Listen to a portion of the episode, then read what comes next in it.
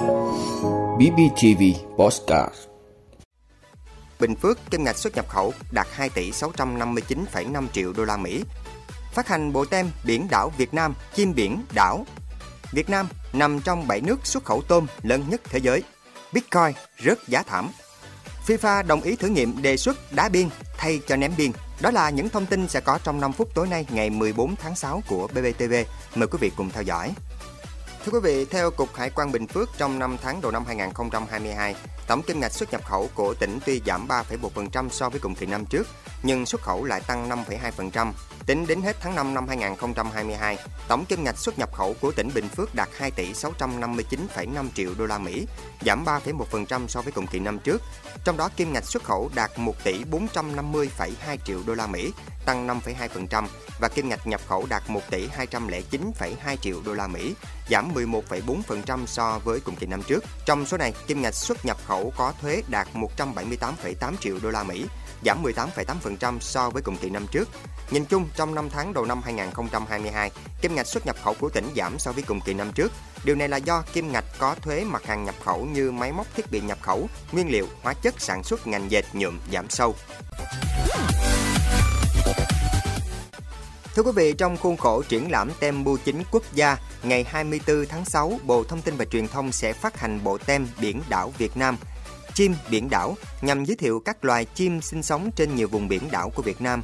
Đây là bộ tem thứ ba về đề tài biển đảo Việt Nam nhằm quảng bá hình ảnh đất nước con người và tuyên truyền công tác bảo tồn đa dạng sinh học biển Việt Nam – đồng thời góp phần tạo nên sức mạnh tổng hợp trên các mặt trận đấu tranh bảo vệ, giữ vững chủ quyền biển đảo của Tổ quốc. Các bộ tem trước được phát hành vào các năm 2018 và 2020.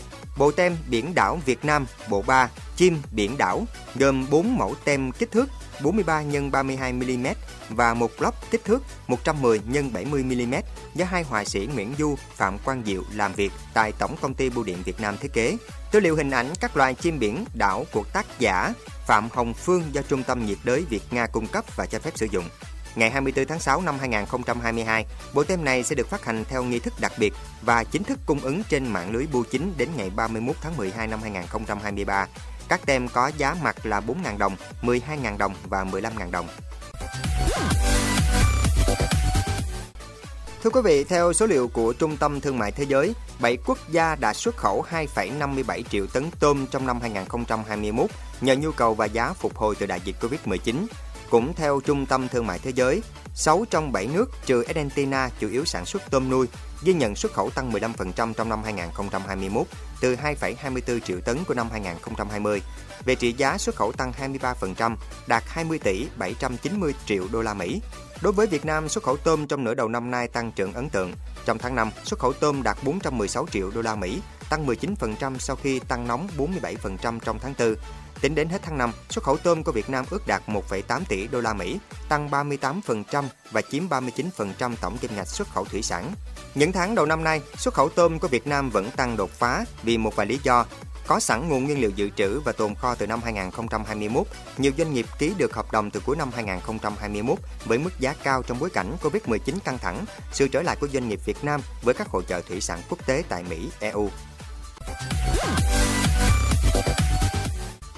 Thưa quý vị, dữ liệu của CoinMarketCap cho biết tính đến 11 giờ 30 phút, đồng tiền mã hóa lớn nhất thế giới giao dịch quanh ngưỡng 22.000 đô la Mỹ một đồng, giảm 15,73% so với 24 giờ trước đó.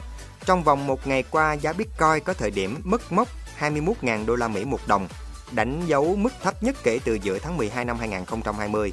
Bitcoin mất gần 70% thị giá so với vùng đỉnh đã từng thiết lập 8 tháng trước. Giá trị vốn hóa thị trường của Bitcoin bị thu hẹp còn 417 tỷ đô la Mỹ.